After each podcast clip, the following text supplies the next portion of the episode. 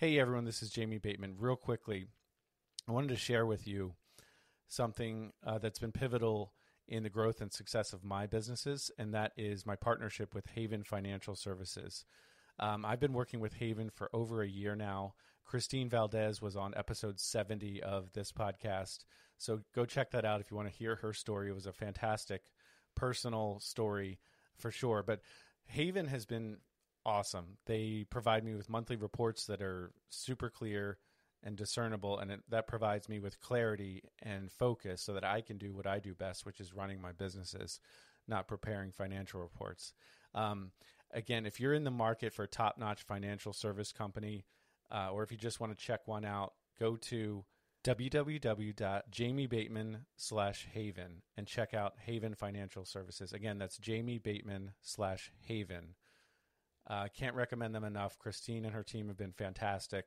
So I definitely recommend you check out Haven Financial Services at www.jamiebateman forward slash haven. Let's get back to the show. Wow, this episode is fantastic. Um, Robert Napolitano did a, an amazing job.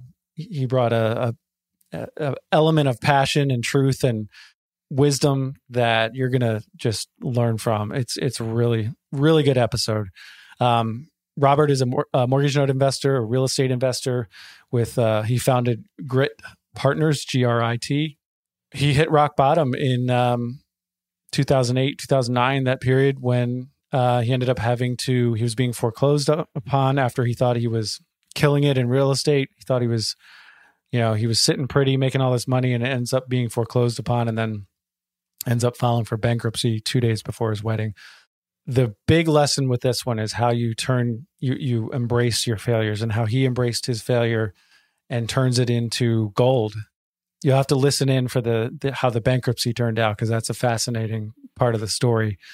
Um, but man, it's it's it's a, this was a really really good episode for anybody who's been through financial hardship. He's also been through a divorce, um, which we we talk about, and really just kind of dealing with that ego and and um, setting it aside and um, piecing things back together and using your strengths to serve others and and really rebound um, Robert had a post on LinkedIn that really brought uh, that uh, I found, and that's why I reached out to him. And he and I know each other a little bit, but um, honestly, I didn't realize the episode would be this good, and you're not going to want to miss it.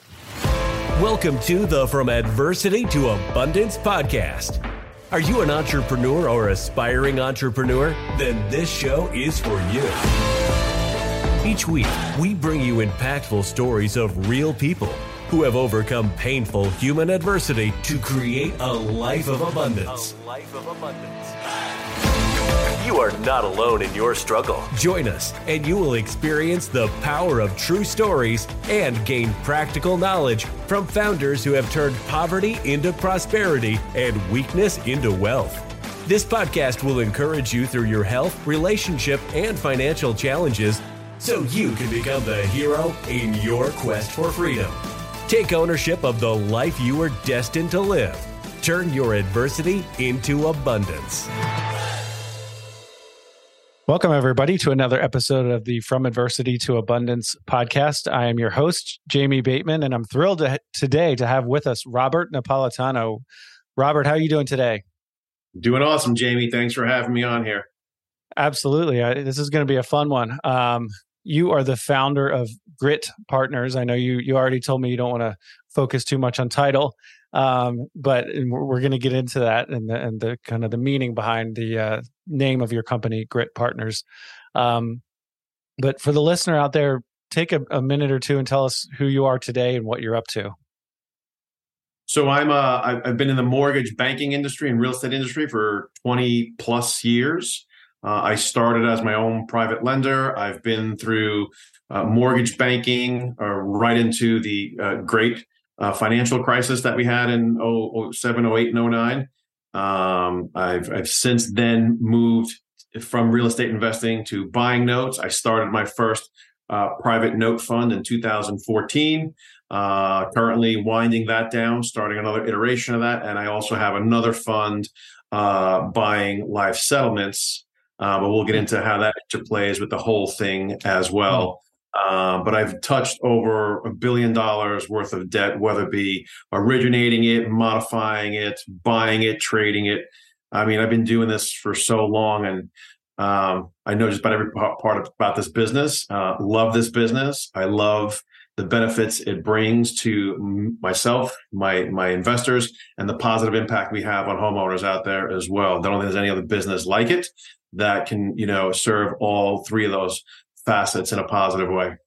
Love it. Yeah, that's that's awesome. Those are a lot of the you touched on some of the reasons I got into the note space as well, and um, and uh, I, don't have as much experience on the mortgage side of things, but I did work for a mortgage broker and a title company back in the day. But um, it, it the mortgage note space, is as far as buying debt, uh, residential debt um, specifically, is a very niche space that I know some of our listeners are familiar with, but um, you know, a lot of a lot of people even uh, who are familiar with real estate investing have no idea what we're what, what you're even talking about. But we'll get into that.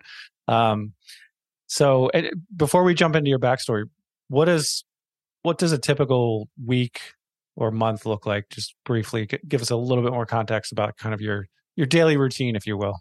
My daily routine. Um, so I'm I'm I'm a father at first and foremost. Um, nice. We'll get into the part of that story as well, um, how you go through life stages. And I'm at a point in my life now where uh, um, my time is my most valuable asset, mm-hmm. and so my my children are my priority. I shape my day, my business, my week around um, you know their needs. Whether I'm bringing them to school in the morning, picking them up later in the day, doing activities with them. We just came back from a weekend in uh, the Virginia mountains uh, for a soccer tournament. Um, So it was great to get away.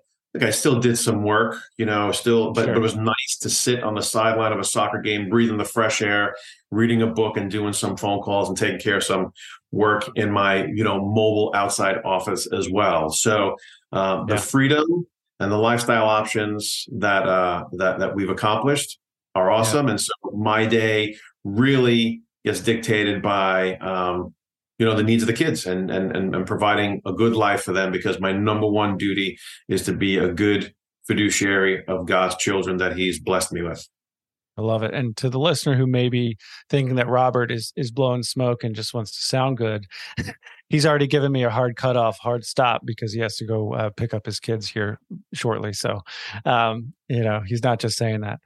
So, Robert, I, the reason I reached out, I know we've we've uh, crossed paths a couple times before because we do run in similar circles. But uh, the the true reason I reached out to to ask you to come on was I saw a, a post on LinkedIn that you'd uh, put up and it, and talked about a, uh, some of the hardship that you've been through, um, specifically financially. Um, you know, but obviously that crosses over into other other aspects of your life. Um, you know, whether that's relationship, health, etc let's jump into your backstory. Um, you can pick it up where you'd like, but uh, the, the point here is to focus on adversity, uh, particular type of adversity or you know period of adversity that you've been through, and then we're going to pull out some uh, lessons learned as we walk through chronologically back up to today. So, where would you like to start, Robert? Um, that's easy for me to start because I always go back down to my core. Um, the people that know me know that I can be somewhat abrasive. Um, that's one of the tenets of the name of Grit Partners because I can be somewhat gritty, abrasive, and uh, um, I really don't care type of attitude um, for what people think about me. So um, I'm going to tell everybody who's listening that I enjoy the F word, many F words, and I'm going to start with an F word that I embrace. I've learned to embrace, and it took me a long time to embrace. And uh, I, uh, the word is failure. Hmm. One of my okay. favorite F words is failure and uh, I've been through many of them. Uh, but I've learned over time that unless we embrace our failures, we're not going to be able to move forward. And what I've learned is that failures is nothing more than the mileposts that we use to measure success. Mm-hmm. Any successful entrepreneur, anybody that's been successful in anything, extremely successful, and you ask them how they did it, they're always going to tell you about how many times they fail. And so we measure our success in failure. So I don't subscribe to the mindset of, you know, don't do things wrong. Don't take risks. Stay away from Mhm. failure. No, no, no. It's okay to fail. Embrace it. Learn from it. Sure. I love that. In fact, there is in the in, in the Asian culture um, something they call kintsugi. Okay. Kintsugi. Um, most people don't know this, but I'll give you the visual. Think of a porcelain vase shattered and then welded back together with gold. You've seen these Okay. items before, okay? Sure. and they've and, and it's very valuable art. And what they've done is taken the broken item Sure. and wielded it all back together with gold, and it creates a lot of value. Yeah. And in a sense, Okay. that's who we are as humans as well. We are broken people. We screw a lot of things up. And unless we can meld those things back together that make us who we are, back together with gold, we're not going to find our true value. And so it always starts with our failures because I've been at the top of the world Mhm. and at the bottom of the world at the same time. And what I had at the top that I also had at the bottom is my failures. They follow me everywhere. But if you know how to embrace them and build upon them, then you can get anywhere you want. Love that. so- That's awesome. So my so I, I, yeah, so, I, so yeah, those that's awesome. I mean, there's a lot of uh, tweetable, you know, a lot of quotes there, a lot uh, that you just uh, a lot of gold nuggets you just dropped. Um, but that came out of somewhere. You didn't just read read all that in a book. no so- no I didn't do it because it comes out of my core, and that's why. So I'm going to Yeah. tell you a little bit of my story. Yeah. Um, but the underlying driver behind there is embracing the failure. So I so I'm here. Uh, my parents, I'm Italian. I was born in in, in New York, um, and my parents are you know off the boat Italian. They're you know speak broken English. Uh, Mhm. Didn't finish high school. Came here to this country for a better life for their kids. And my father drove a bus in Manhattan, and my mother cut hair. Okay, we didn't have a lot of education. We didn't really have a lot of guidance growing up in the matters of business, and we had to learn pretty much what we learned from the streets. Um, you know, in those times back in, in New York in late 70s, early 80s, and through the 80s, you know, what was real in the news was everything about the mafia and the five families and all of that stuff. And so you Mhm. kind of get your rules of how life happens, you know, what you see in uh, all around it. In fact, my my family, as I understand it, um, my grandmother and her side of the family was part of one of those families, and they moved away from that element to the United States to get away from, break away from that element. So somewhere back in my roots, I'm tied to all that. Uh, never knew any of them, but you know, I guess it's cool. It's never knew any of like Yeah. You go back into those memories, remember seeing that distant uncle, cousin. Oh, now that makes sense. Now when we saw Yeah, yeah, so, oh, okay, okay. connecting some dots in, in hindsight. Yeah.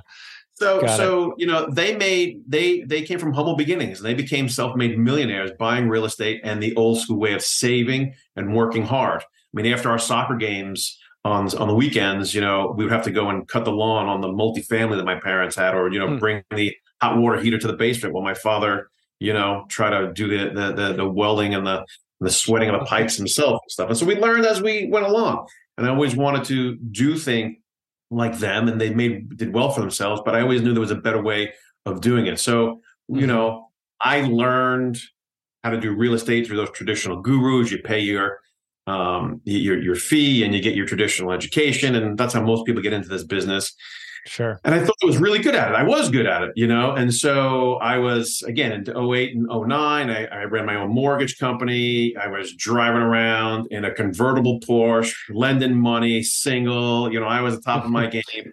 And then I got hit by the the uh, the great financial crisis, and it turns out that I sucked at real estate investing and what I was doing because I had no idea what was going on. And so I actually lost everything because I was actually robbing Peter to pay Paul. And I was, you know, paying some of my mortgages with credit cards and trying, it can't be happening to me, It can't be happening to me. And you're into this spiral and it's just, you know, it's crazy what goes through your mind and all the stresses that come. Um, and I had no confidence and I started getting depressed and I didn't know if I was ever going to be successful again. And I got, you know, buried in debt. Then the mortgage industry just, you know, collapsed. I had no more income coming in. So how could I pay for any of this stuff? Um, so tell, tell me before we, I'm sorry, before we jump into the, that, what, uh, what was your real estate investing? I know you had your, your mortgage brokerage. So you were lending money and doing transactions that way. Right. But what was your investing? What, was that rental properties? What did that look yeah, like? Yeah, a little bit of rental properties. I was doing some private lending and uh, uh, and, and small fix and flips. I was doing. Got so it. I started, you know, I started where everybody else starts too, right? We all Sure. start either wholesaling, you know, trying to make money in real estate without using your own money or credit, that type of thing. You know, Mhm. I didn't, I skipped over that part and I started using uh, my money, parents' money, uh, friends and Mhm. family. Uh, did some rentals. I saw how my parents were doing the rentals. Um, they were doing it. Figure if they can do it, I can do it. Um, so I did that. Uh, you know, and I wanted to get into. Um, I start. I started. One of my mistakes was I started investing too early on, investing out of state and not in my backyard. I wanted to Mm. be big quick, you know. So I wanted to go out of state, and I wasn't prepared for that. Mm. Um, so I lost the money, you know, doing stuff in Arizona on the West Coast and in places that I wanted to be, uh, but was there too early. So, And give us a little like from a personal standpoint. You already you already gave us some insight, but you know, how well were you doing? You don't have to get too specific if you don't want to, but how well were you doing? Um, And then and then how hard was the the crash for you? I was, geez, I was, I was, I was probably just under making a million dollars in net worth back then. Um, I had a couple of million worth of real estate, um, lending out on the street, eh, only a couple hundred grand out on the street. And we were doing in loans, 40 million a month in loans we were doing in income. Um, I mean, back then it was so easy because, you know, they, they were giving money away to everybody. I mean, yeah, yeah. I worked at a title company and then a mortgage brokerage after that. And it was rates kept dropping, and it's like they can't go any lower, you know. And then they did, and then everybody was refining. Um, it, and then you got into the option arms. Remember the option Yeah. arms, the Yeah, multi, absolutely. pick and pay? Absolutely. There was, I mean, just if you could fog a mirror, you could get a loan. So it was pretty easy to. Yeah. It was good. It Um, was good money back then. It was easy money back then. Sure. So we head into then 08, 09, the crash happens. Yeah. Um, sounds like you're overexposed uh, from a, yeah. uh, you know, debt standpoint. And like you said, robbing Yeah. Peter to pay Paul, and then take it from there. So I had a couple of things happening at that time. So I had just um, in 01, I just um, gotten out of my first marriage. Okay. Uh, And so going into that, you know, I'd been dating it for a while and stuff and everything. And so I just at that time um, been dating my now wife, my girlfriend back then for a couple of years. And I figured I was back on the, you know, I'm making money, Mhm. uh, got a good uh, a good woman next to me. Things are going well, and then all of a sudden that rug got taken out from under me. So I had Mhm. one good thing going for me, and a lot Sure. of things going bad for me. And so I was trying to keep it all together. You know, Mhm. ego, uh, Type A personality, denial. I can pull this myself out of this. You know, you can't tell me I'm wrong. I do this, but Mhm. in the end, you know, couldn't get it done. And then uh, it's hard for me to swallow my pride because I didn't want to disappoint her. I didn't want to disappoint my parents. I didn't want to disappoint anybody. But uh, you know, didn't want to look like that loser. But I couldn't do it. And I was labeled as a deadbeat, so I struggled. Man, I couldn't pay my bills. And then my um, my last two properties, I was selling stuff off to pay things off, and my last two properties went into foreclosure. And so, listen, I uh, it was I remember this distinctly. I'll always remember this. That we were in my condo on the water. Um, we were engaged at the time. Yeah, we were engaged at the time, and she wanted to help me to pay some of my bills and trying to help me to get organized. She saw that I was struggling, and I just lost it on her. And I just went off on her to the point where I'll never forget this vividly. She, I started making her cry. Hmm. Her bottom lip started trembling, and she said, crying to me, "All I'm trying to do is help you." Hmm. I'm like, "Ugh!" It killed me. I was so so ashamed of myself. That was my bottom right there. That was my bottom. And I I was saying to myself that if I screw this up with her, then Yeah. it doesn't get worse already- than that. Right. You've already Yeah. lost one relationship. I mean, Yeah. and you know, and now you're dealing with the financial side, which is Yep. incredibly stressful. Yeah. But like I said, like I said, it often ble- we we find that list um, guests on the show, and, really everyone deals with some level of health, relationship, and financial adversity, and you know they're they're not isolated, right? So the financial No. stuff bleeds over into the relationship, and vice versa. Um, So what I learned in my divorce was when we went to counseling before one of that, that relationships fail for one of three reasons: money, communication, or sex. One of those three things. They all tie into, Sure. uh, and they and money just bleeds into the emotional side of it, the mental side of it. It just it's all tied together, all Sure. of it. Absolutely. And so having that health physically, mentally, emotionally, and spiritually is Yeah. totally important. Totally important. Absolutely. So she tries to, she offers to help. You don't take kindly to it. You, uh, uh, Yeah. you know, don't respond in a way that you're proud of now, right? And and you, that's your rock bottom. So what happens after that? Well, and I made the realization not, not only do I suck in real estate, but I sucked as a man.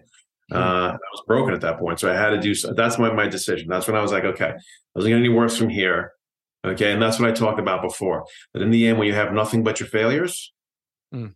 You embrace them, and you start picking up the pieces, start Mhm. getting that gold, and start putting it back together. hmm She was my gold. I was the broken one. Let's start putting stuff together. And so you acquiesce.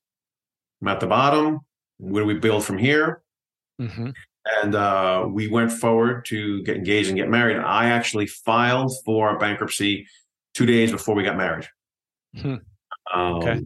But I had that fight in me saying that. And at that time, so what I was doing at that time, I gotta give you a little bit more context. So what I was doing to try to make money, being that I knew the banking industry, and if you remember back then, there was a lot of uh, uh, uh, improper foreclosures going on, and a lot of Mhm. things where the banks didn't have the notes, the MERS debacle, the robo signing, Mhm. all this stuff going on.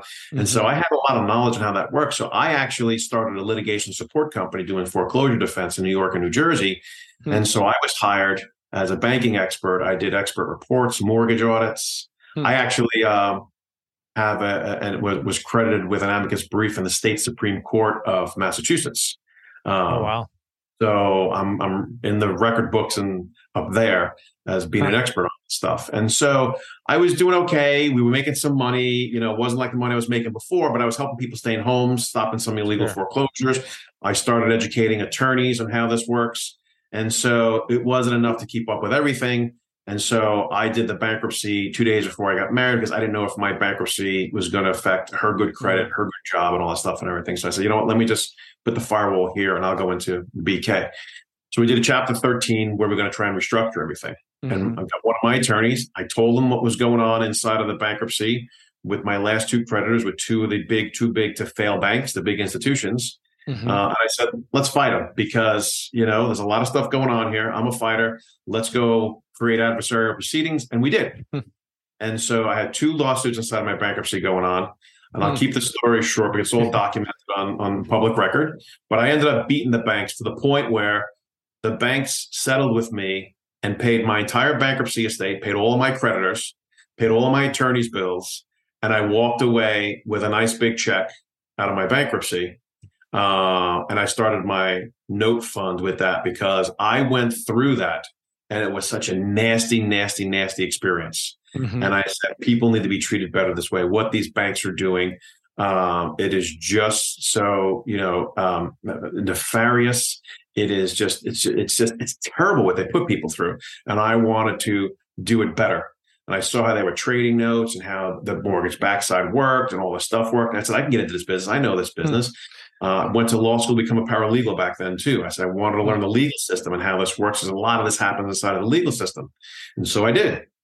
Um, Yeah. So, so, second- uh, so you took, uh, I mean, you obviously took your, your strength uh, and your experience that your expertise, right. And you applied that. And then you took your own pain that you had felt, uh, and experienced through this. And that was uh, some of that, that was, uh, those two elements were some of the gold that you're talking about. And Yeah. to, to, to put these pieces back together and start rebuilding. So for the listener, you're talking about you were getting foreclosed upon, right? Um, Yep. By these banks. So, you know, we I deal in the non-performing note space. We do foreclosures, um, and so kind of briefly compare and contrast what what should a foreclosure have looked like, and what were they these banks actually doing? So that's a great question because I do. I see both sides of it. Um, and it's unfortunate because I like to help people where I can, Yeah. but you're not going to be able to help everybody. No, So what I what I've reconciled in my head and my heart is that I'll do everything that I can as the note owner Mhm. to help people stay in their homes, Sure. modify the payments, make it very affordable. You know, I can take, you know, uh, we get very creative on how we do some of this stuff. Uh, Yeah. I can take no payments and keep people in homes and still be profitable uh, Mhm. if it makes sense. Um, but the one thing I can't do, never Mhm. could bring to the table, is the income. If they can go and provide an income on the other Mhm. side of the table, Mhm. um, I can work with them. I can take care of the rest. Hmm. Um, but I could not provide the income. And so when we did a lot of the foreclosure defense, I was Mhm. there to help because the banks were illegally foreclosing, do the proper procedure and stuff. Uh, but then you see people take advantage of the system as well. And I saw the ugly side of Yeah. that. And I was like, okay, so I see this side of it too. That's not why I'm here to help you take advantage of the system. Sure. So it's good to know they are out there too. And so you try to pick and choose who you Yeah. can help. And it comes down to the income, who's being open and honest. Look, I want to stay in the house, but I want to be accountable and I want to make payments. Great. Yeah. Happy to work with you. yeah on previous podcasts i've previous episodes as well as previous podcasts i've you know talked about this as far as just it's almost like parenting. It's like you can you can only do so much. I mean you you, you have a play a large role in, in influencing your child's um, behavior and their decision making and and and things. But at the end of the day if there's no communication there's no effort or there's no ability on the borrower's part to like you said producing have income and and and make these payments there's only so much you can do. So yeah you, you have people taking advantage on both sides of it that's for sure. Yeah, a- Absolutely. yeah. Uh, and, and like you we don't we're not out to foreclose that is not our intent. Um, we do try as best as possible to keep everyone in their home. At the end of the day that that property is the collateral uh, you know on that debt though and and that's your recourse when it, compared to buying stocks and things like that. But that's a that's for another episode uh so Yeah, let me say something about that though, because you're right. Because I agree with you. So my foreclosure is my last thing that I want to do, but for a different reason though. See, when I was doing my, what I learned was when I was doing the mortgage banking mhm, and doing well, you know, you get paid on a um, on a transactional basis. And I used to say back then, you know, you're only as your your net worth was your pipeline, and even Mhm. that some deals didn't close. Your pipeline wasn't really worth much. Uh, but the day you close is the, the poorest day of your life because looking forward, you got no paycheck coming. You got to work for the next one and chase the next nickel. And so you're always chasing the next closing, chasing the next closing, and chasing the next closing until that pipeline closes and the rugs get pulled out from under you. So from there, at that moment, I never wanted to get back into a business where my check and my income was dependent upon a pipeline or transactional based. So going into these loans and modifying is my biggest priority because Mm. once you do and modify the loan, I now get paid with no effort. sure I get that paid makes with no effort. And so that passive income, Yeah. that mailbox money is what I want to do to build. So I don't necessarily, I don't want to foreclose. Yeah. Not because it's a, not the best thing to do anyway. I want to build my portfolio more and more and more of this passive income coming in because Yeah. I was in that spot where it was reliant upon me to go to work every day. And sure flipping or rehab uh, flipping wholesaling or or That's right. brokering you know it's transactional and but that so this uh change in your approach to your business is what has now allowed you to go to the mountains in Virginia yes. you know work a little bit here and there but it's it's Yes. it's more and more passive uh as time goes on because you're being intentional about about that so i love Yes. that that's awesome Yeah, so I Um, know you make you make the money go to work and the dollars go to work, so that you can recapture your time. sure It's a different mindset. Yeah, no, I mean we've had some big wins in in our NPL fund, our non-performing loan fund. But then what? you know, Right. like you said, it's it, it now I got to do it again. I got to put this money to work. I, you know, Yes, there's a that's lot of right. pressure, a lot of work um associated with that. So so then uh so pick it up where how's the story continue from there? Where did I where did I leave off? That I was in the uh, oh I guess I got so so one of the other things that so the second property inside the bankruptcy actually got foreclosed on, and Okay. so we ended up um, going to get that foreclosure undone, and that was a big Hmm. mess because because the bank at that point had already sold it to another family. Huh. At that point, Wow, they had sold the property. it I actually just I actually just did this myself for the first time. Was I undid a foreclosure uh, last month, but I'll save that. So so that's so so they It's they tried to do that. Yeah. So they tried to do that, but they couldn't. You're saying because the property. So they did foreclose. They did the for- foreclose. They did sell it to somebody else. And Yep. so at that point, you know, I you know our lawsuit continued, and Mhm. you know we had to get it unwound. And again, they decided to settle with me because they knew I held all the cards and I didn't hold out. What's even interest more interesting that we had such a big settlement with that that my attorney turned on me, and he wanted to get Yeah. paid more. So even he, so it's it's amazing how Mm. nobody believes you can do any of this stuff, and you know, all of a sudden it shows up magically because you have the drive and, and, and the grit to do Yeah, this, and all of a yeah. sudden everybody wants Yeah. to take a bite out of you. all, all of a sudden they were in your corner the whole time, right? Oh, the whole time, exactly. I So I had to go you. to a. I had to go to a fee arbitration with my attorney for another year and argue over my settlement and how much he was going to get out of it, and I won that as well. Hmm. So yeah, it's Wow. it's been it's been a long journey. So after that, got married and went through, I went through all this in the court those years. But here's what I found: I found that you know we were blessed enough with the, the, the birth of my first child came uh, a couple Mhm. months after we um, we were married. Mhm. And that is, I got a picture somewhere. uh, They'll be posted on LinkedIn as well. I got a picture. Someone took me the first day that my daughter was born, and me nose to nose with her, and that's when I made my promise. That's what changed me. That it wasn't about me anymore. Now Mm. it's about you know being that responsible person for somebody else's life, and that's Sure. when I had my renewed faith with God and in myself because God doesn't think I'm a deadbeat. Otherwise, He wouldn't have given this responsibility to me.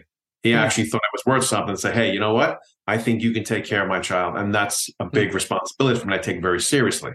And Sure. so that's been another foundation. So you take your failures and then your faith in yourself and then your faith in God that gives you your fortitude, your focus, that brings you to a good family, to have some fun, and you can work the finances on top of it. And that helps you become a great fiduciary for other people's money. Told you I like those F words. Yeah, it's a lot of F words. That's awesome. um, I love it. So, okay, so you now you've got children and you've got a, a family that's growing, and and uh, what is your uh, what's take us up through through today? I know there's a lot of ups and downs, but from from the birth of your daughter through today, what did things look like? So, so building my fund, a twenty-five million dollar fund. Um, we we we raised most of that. We got almost to our goal of twenty-five million, and This was 2014, 2015. You so we started in 2014 is when we started. Yep. Okay. So I got out of the bankruptcy. We finally closed out the bankruptcy in 2012, 2012, 2013, right around there. We finished that up, and so I took my settlement and then you know started the uh, real estate uh, note fund at that point. So at that point, when you when you just curious because I, I have a couple funds, but I've only been doing it for um, you know couple years as far as the funds go. You had already had a lot of exposure to that, um, or, or at least that world in general, right? To the fund side, well, at least seeing people with funds, or I guess my No. question really okay. So, how did you decide to start a fund, and and who did you model? How did you learn? You know, what it's, Yeah, it's kind of a big big thing to just start off with in the in the note space. So um I think I try so so so look, I try to look for signs that that that that, that God sends me. And all of a sudden at that moment in time, the Jobs Act had come out and everybody wanted Mm. to do this thing on Mhm. the fund. So he dangles this in front of me, Hmm. going with my ego, saying, You want to deal with fund manager? You want to be a fund manager? Well, the stuff was going on. Like, oh, this sounds cool. Why not? So being the risk taker that I am, embrace your fails. Eh, after what I just been through, I could use a break and go get to another screw up deal. So let's go try doing it. so what's the big Nice. deal? I So love it. I don't. Why not try? Why not? So um, I went. Uh, I don't know how I found them. I found an advisor at that point. There was a group who was helping emerging managers put their funds together, do training on it, and then they were also um, uh, uh, put you on a stage in front of accredited investors, and you can Mm. pitch your deal and get your first money in. And so I did that whole thing hmm um, got some money out of that and then moved on and started raising money ever since. And it, grows from there. So i started with my own money friends and family um, and uh, it's scary. It's especially when it's um, not your money and other people's money Sure. uh, it's it's it's scary because you don't want to screw it up even though absolutely, you know, we're nothing but a bunch of screw ups. You know, we hope that people don't, you know, look at our flaws, even though we are all flawed. Um, but I knew enough of the business and I've been through enough of the battlefield. I mean, mm-hmm. going through what I went through in the legal side, I felt strong enough that what really could happen to me that's worse than that.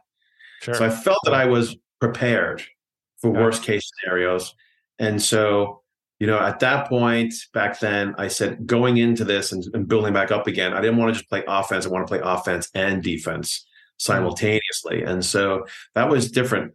Uh, and one thing that I, so I always had it back in my head when I started my fund um, that coming out of the bankruptcy, one thing that I saw that I was always amazed with was was how these banks put these mortgage-backed securities together, and they had this thing called a credit default swap, which ultimately acts like an insurance policy. That any mm-hmm. risk that they take, the insurance policy covers it. And I said, mm-hmm. coming out into doing our fund, what's out there like that that can help me and cover my mm-hmm. screw ups and pay when I screw it up? There's nothing out there of an insurance policy. So if I'm going to have other people come into my fund and I know that I'm a little bit of a screw up. How do I protect them if I get the screw up? There's nothing out there. Um, so I was always on the search for that. Uh, and so that's where my life settlement fund comes in, where we started a couple okay. of years ago. So our life settlement fund that we put together acts as um, our insurance to help take on some of the risks that we do on the distressed real estate side. So, so and, obviously we're not going to have time to get into too many of the weeds on that, but but that's entirely separate. I mean, the two things yes. are entirely separate, right? But yeah, well, it all it all comes under the the the the brand of Grit Partners. Got it. Um, that we, it's, it's it's it's one of our offerings that we do the the the, the non-performing notes, private lending, yeah. and then the life settlements as a suite of offerings, and so yeah. it becomes safer that way. So going back to you know when I was uh, given my children and to be responsible for them, it kind of bled into my investors. Well, how do we play it safe for them too, because we want nothing to happen to them and their money. Um, so it was always so it was always a couple focused on doing that. A couple quick. So first, did the uh, did the bankruptcy your in in your history have any? It sounds like you were able to raise a lot of money pretty quickly. So did that become a problem from an investor standpoint? Did anybody ask you about that? Uh, so I have to disclose it, which I did in my sure. PPM. So it was always disclosed in my PPM. Sure. Um, in, in fact, the attorney that did my documents, since he had to write it all up, I had to tell him the whole story. He was mm-hmm. so impressed. Uh, he helped raise some money. Uh, nice. So he goes, you know, 30 years I've been doing this. I've never heard of such a story.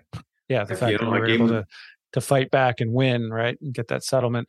That's awesome. And, um, yeah, I mean, the fact, like you said, everyone's a screw up. I mean, there's no, there's risk in every investment, right? And so, as an investor, passive investor, I might say, well, Robert has been through hell and back. I trust no one more than him because he's been there, right? Whereas, you know, somebody else who hasn't been there, we don't know how they would handle it. I, I um, totally agree. That's absolutely right. That when people ask, you know, about your wins, I'm like, nah, I want to know about your losses. Tell me what you lost, yeah. what you did. So it's not about avoiding risk. It's about sure. how do you handle and mitigate the risk. The risk sure. is there. Sure. Absolutely. And so, how do you handle it? How do you manage it? And I think that's the better question sure. for investors. Yeah, absolutely. Said. And then the second question, uh, the the life settlement part of it. Again, I personally, you know, love to spend a whole episode on that. But what is that? Just high level, what does that look like for an investor? What what what is that? So it's it's it's similar to buying non-performing notes. I actually call it the mm-hmm. cousin of NPLs because you're still buying paper. You're still buying a future payment you're buying it at today's value and today's discount. Um, the difference is, you know, the trigger events. Uh, upon the maturity of the policy, you get paid um, a large sum of money as long as you mm-hmm. keep the the monthly payments going. And so it's a simple, simple mathematical equation how to do all that. Mm-hmm. Um, and so with with with very little overhead, mm-hmm. honestly, it monetizes time, and so it acts mm-hmm. as a great hedge and and and what we call the uh, the shock absorber of all the risk. It absorbs a lot of risk with very little overhead. So these um, are life insurance policies where you're the person the the policy um, expires before the person does. No, no, no, no. So it goes like so. No, so so let me give you an example. So there's many of these policies out there that people use for estate planning. Let's say, uh, okay. for generational wealth transfer, where they the policy is still uh, a valid policy, but they get mm-hmm. abandoned. So we look for the these abandoned policies. There's okay. in policies. If there's a company that goes into a bankruptcy or becomes insolvent, these policies are assets and they can be sold and abandoned and bought at a big discount. Um, and so you continue to make the payments on these policies, um, and, and and and and and they become very very very valuable. I see. Um, pick them up at a big discount. Um, right. So, but these are these are whole life policies because yeah. they have cash value. Got yes. it. Understood. Okay. See, I I learned things along the way too. but uh, yeah. Okay. Got it. So you've got three primary kind of offerings within your within Grit Partners. Um, talk to us a little bit more about Grit Partners. Why why is it called Grit Partners? And and and again, just what does the business look like? Yeah. So again, Grit Partners is just our our our our our, our branding uh, piece that we have. The the three verticals: the distress side, the private lending, and the and the life settlements. And so we don't really do much on the private lending. We do private lending um, where it helps one of our internal deals, whether it be on the, the distressed real estate side or the life settlement side. Mm-hmm. Uh, we don't make it a uh, a primary core business. There's so much of it going on out there. There's so mm-hmm. much competition. There's better ways of making money, deploying capital, in my opinion. But we have mm-hmm. it. But it's you know as we need it, we'll put it out there uh, and Got do it. it. Um, but you know the distress side uh, like I said, we're winding down Fund One. We're going to be starting up Fund Two. That's a seven. That's a, a, a little over seven years now where we, have had that. So we're going to wind that down, uh, and, and, we do that for a number of reasons. Some of which is to you know gentrify some of our capital stack and send some people along their way.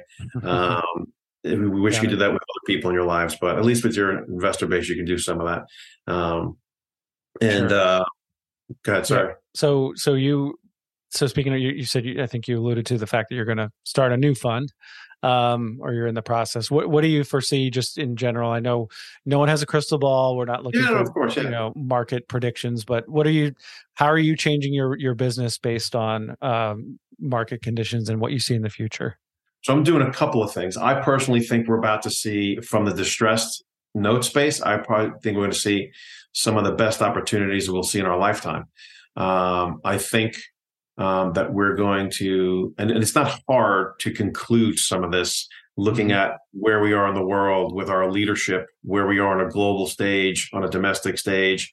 You know, our leadership has taken us down some some some pretty chaotic uh, paths, mm-hmm. uh, and with that creates a lot of uncertainty, a lot of distress. I think you're going to see um, a lot more bank failures, commercial real estate failures, which are going to mm-hmm. lead to, unfortunately, a lot of job loss, more loss in the stock market, uh, and more opportunity for these distressed assets to come onto the marketplace where mm-hmm. we'll be able to pick them up at bigger discounts.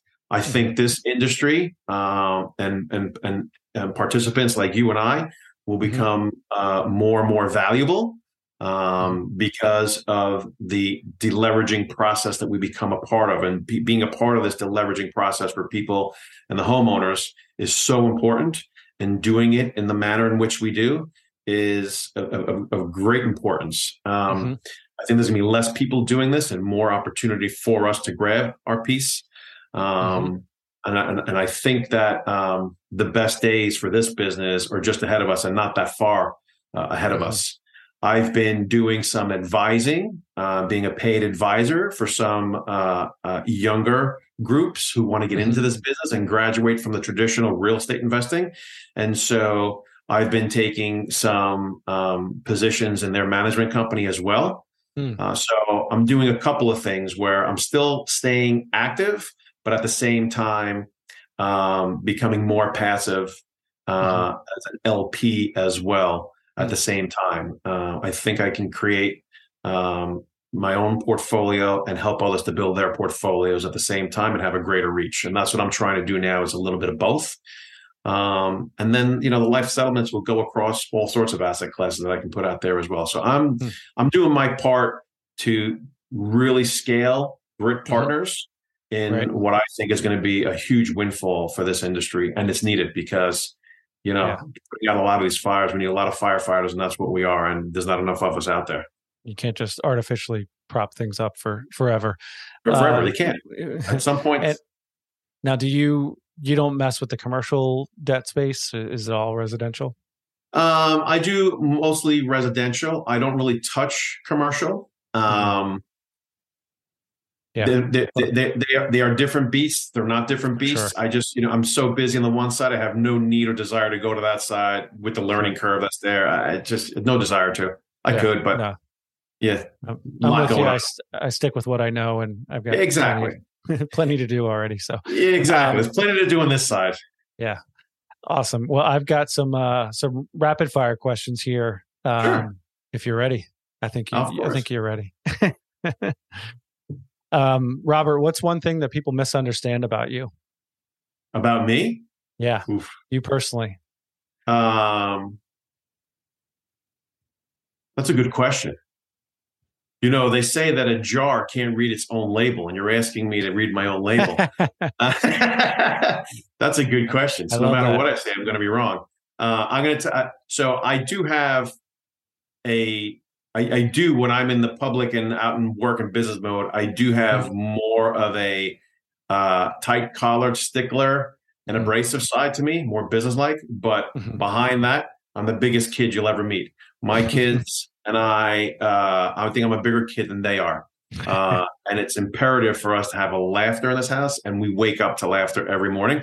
But I don't show that out in public as much. So that's one thing I guess people can misunderstand Sure. about me.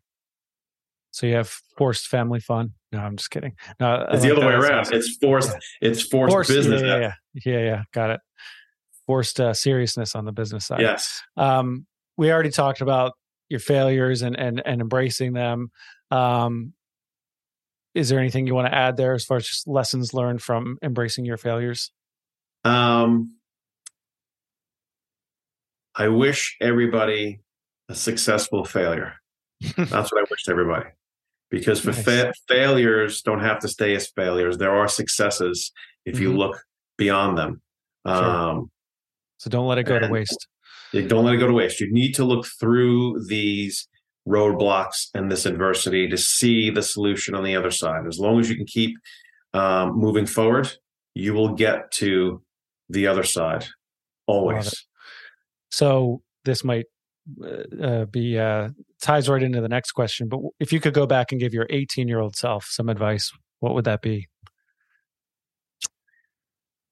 To learn quicker, I've learned the lesson, but I wish I would have done it sooner, is not to be the kinetic learner.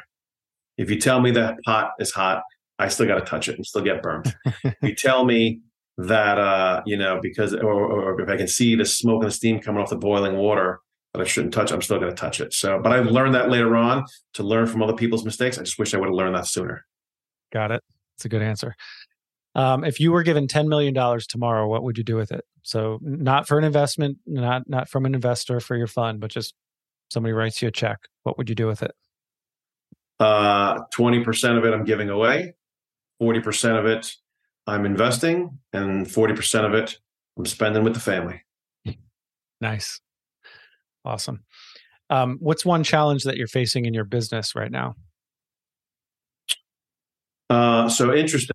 Um, the challenge that I'm currently facing is, I think, a challenge that everybody is facing. That since we're on the back end of a pandemic now, the way the world operates and does business has changed, and a lot, just like we're having this Yeah. meeting now in, in Yeah. digital on the digital platforms. Uh, so, so coming from you know a business that I've done for twenty something years, where I would shake Mhm. hands and look people in the eye Mhm. uh, and get to know them as a character before Yeah. I did business with them. Learning how to do that and showing. So this is how you got me to because I'm being forced to show my vulnerabilities on LinkedIn, which was tough for me. Not so much to Mhm. tell the story, but getting the LinkedIn stuff going and getting the marketing going, and now integrating social media and social platforms into my business to go along with my messaging of what it is that we're doing is my biggest challenge. I'm getting there. We're Mhm. making forward progress. Obviously, since we're here talking about it now and it's starting to work. But that's my biggest challenge. And I think a lot of people face that now that, you know, um, Sure. dealing with the new technology and doing business in a social um, environment is, is, is a little bit of a, an uphill battle. Wonder how that that has uh, affected the the mob in their operations. I'm just kidding. you, don't, have to re- respond to that one. Um, That's funny. Let's see. Uh, what's one occupation that you'd like to try uh, that's entirely off the wall, totally separate from what you actually do? An occupation that I'd like to try. Well, these are good questions. Um, honestly, when I think about stuff like that, I like going to very, uh, very, very um, occupations or roles that don't get enough attention or credit. So, you know, back in the day when they were collecting tolls on the bridge, I'd go be a toll collector. Mm. Okay. Nice. You get to meet people and just greet people, and they're on their way, and you just yeah watch like them go by. Nice. No one's answered uh, like that before, so that was original. Um, how about a book that you can recommend for a listener out there? Could be on, you know, failure or or business or whatever you'd like. So I have a couple of them that I'm reading. Okay. Um, they're outside on my deck that I have them. But the one that I always go back to is Think and Grow Rich is always a great one. That's sure. a popular one. Um, um, from the sales side, uh, there's a book called Tell to Win is a great book. Mm. Um, um, I'm reading one now called Persuasion um, by okay. Cial- Cialdini, Dr. Cialdini, I think is called his name. He's big I've on heard of it. I, yeah. Um, Ray Dalio's Principles. Mm, yep.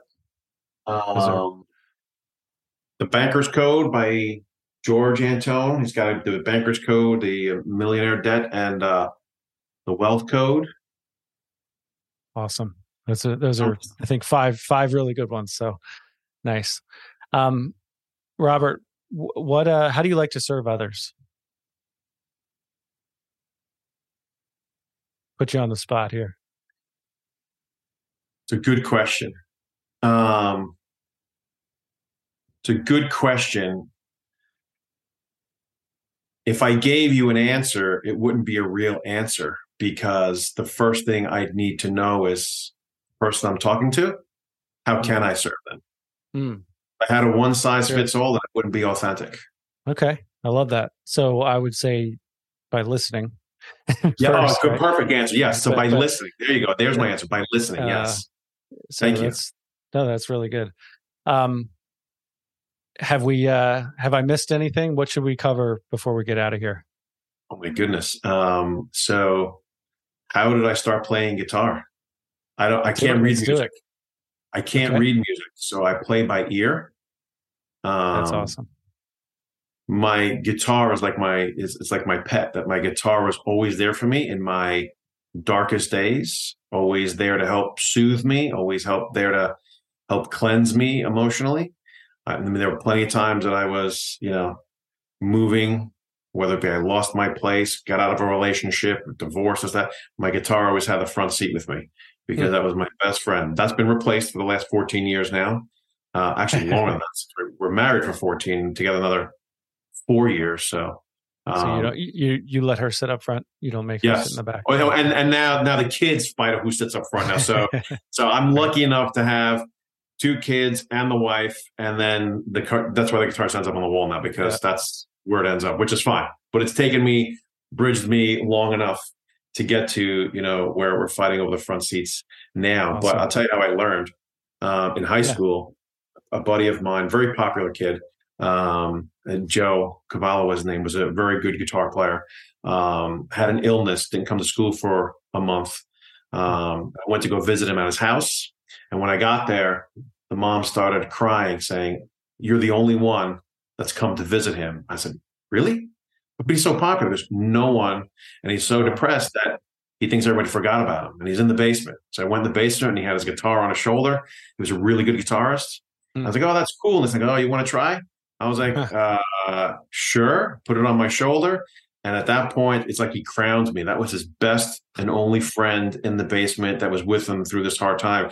And he showed wow. me a C chord, and I played a C chord Uh, and then from there, I was hooked. I went home, listened to my Bon Jovi records. I had a little broken guitar in my um, closet with two strings that were out of tune, and I played just on the strings, trying to be, uh, you know, uh, Bon Jovi and all the the, the, the 80s rockers back then. And I tuned my ear, and now I can pick up a song and play, but not very well. I still play, and it still serves its purpose. That's a really cool, cool story. Yeah, I can tell it, everything, eh, you know, has a purpose. You, you, you obviously, I mean, you have very uh, a lot of intention in the background uh, for those watching on YouTube, um, and you know, you obviously take a lot of. Uh, you're very intentional with with your life. I love that. So, um, last question. Well, second to last question. What does um, you know? We talked about some of the financial hardship you've been through, and again, not trying to pry too much, but what does financial abundance look like today for you, and what does it mean to you?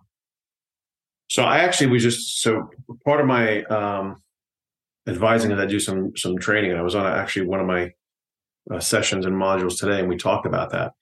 Um, and it goes right back to what you see here: invest for freedom. Um, freedom. That's what everybody wants. When you move up the scales of society, the economic scale of society, and moving up that economic ladder, um, it's because you want more freedom, more freedom of choice, more freedom of movement, more freedom of speech, more lifestyle options, more freedom of where we're buying our essentials every day, more freedom of where we live, more freedom of when we want to go on vacation, more freedom and have, you know, get released from this debt prison that we're in, these emotional prisons that we're in, these mental prisons that we're in. You know, Mhm. everything on TV today is there to fear monger and saber rattling to scare everybody into submission. Mhm. Um, and so all of our freedoms on every level is being uh, attacked. And so what financial free, what financially uh, success means is the more you can rise above that, Mhm. the more freedoms that you have. That's when you're financially successful. Is the more freedom that you have, and that's going back to that's why I love this business too because the more you can put your money to work Mhm. and free up your time, the Sure. more financially free you've become. Yeah, so love I look at it as not so much as a dollar amount, but how much time you have to do what it is that you want by choice.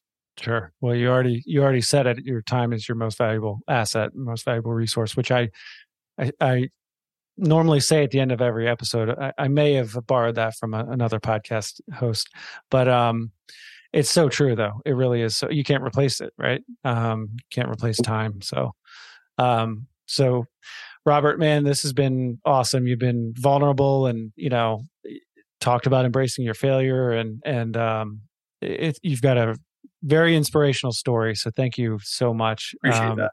Where can our listeners find you online? Oh, so I'm just I have a presence only really on LinkedIn.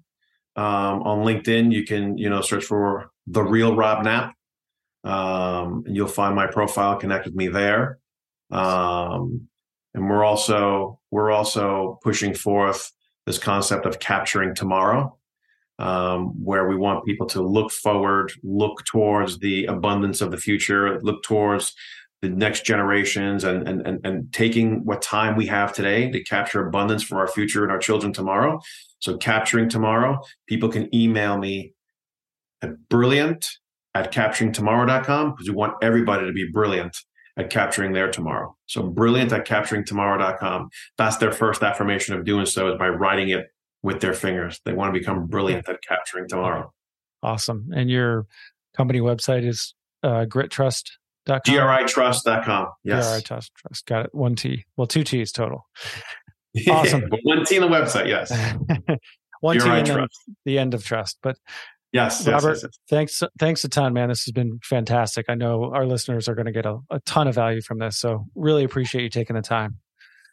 Anytime, Uh, Jamie. I appreciate you uh, inviting me on here. I really appreciate it. I know you got to go pick up your kids. So we'll get out of here. Um, and uh, thanks to the listener out there for th- spending your most valuable resource with us, and that is your time. Thanks, everyone. Take care. Investors, have you ever experienced challenging communication or the headache of tracking taxes and insurance? Meet BiFi, a loan servicing company founded by investors for investors. With an expert team and best in class vendors, BiFi will partner with you to service your loan from start to exit. Visit bifils.com to see how you can get started today. That's B I F I L S.com. Thank you for spending your most valuable resource with us, your time. If you like the show, please share it with your friends and fellow podcast listeners. One entrepreneur at a time, we can change the world. See you next time.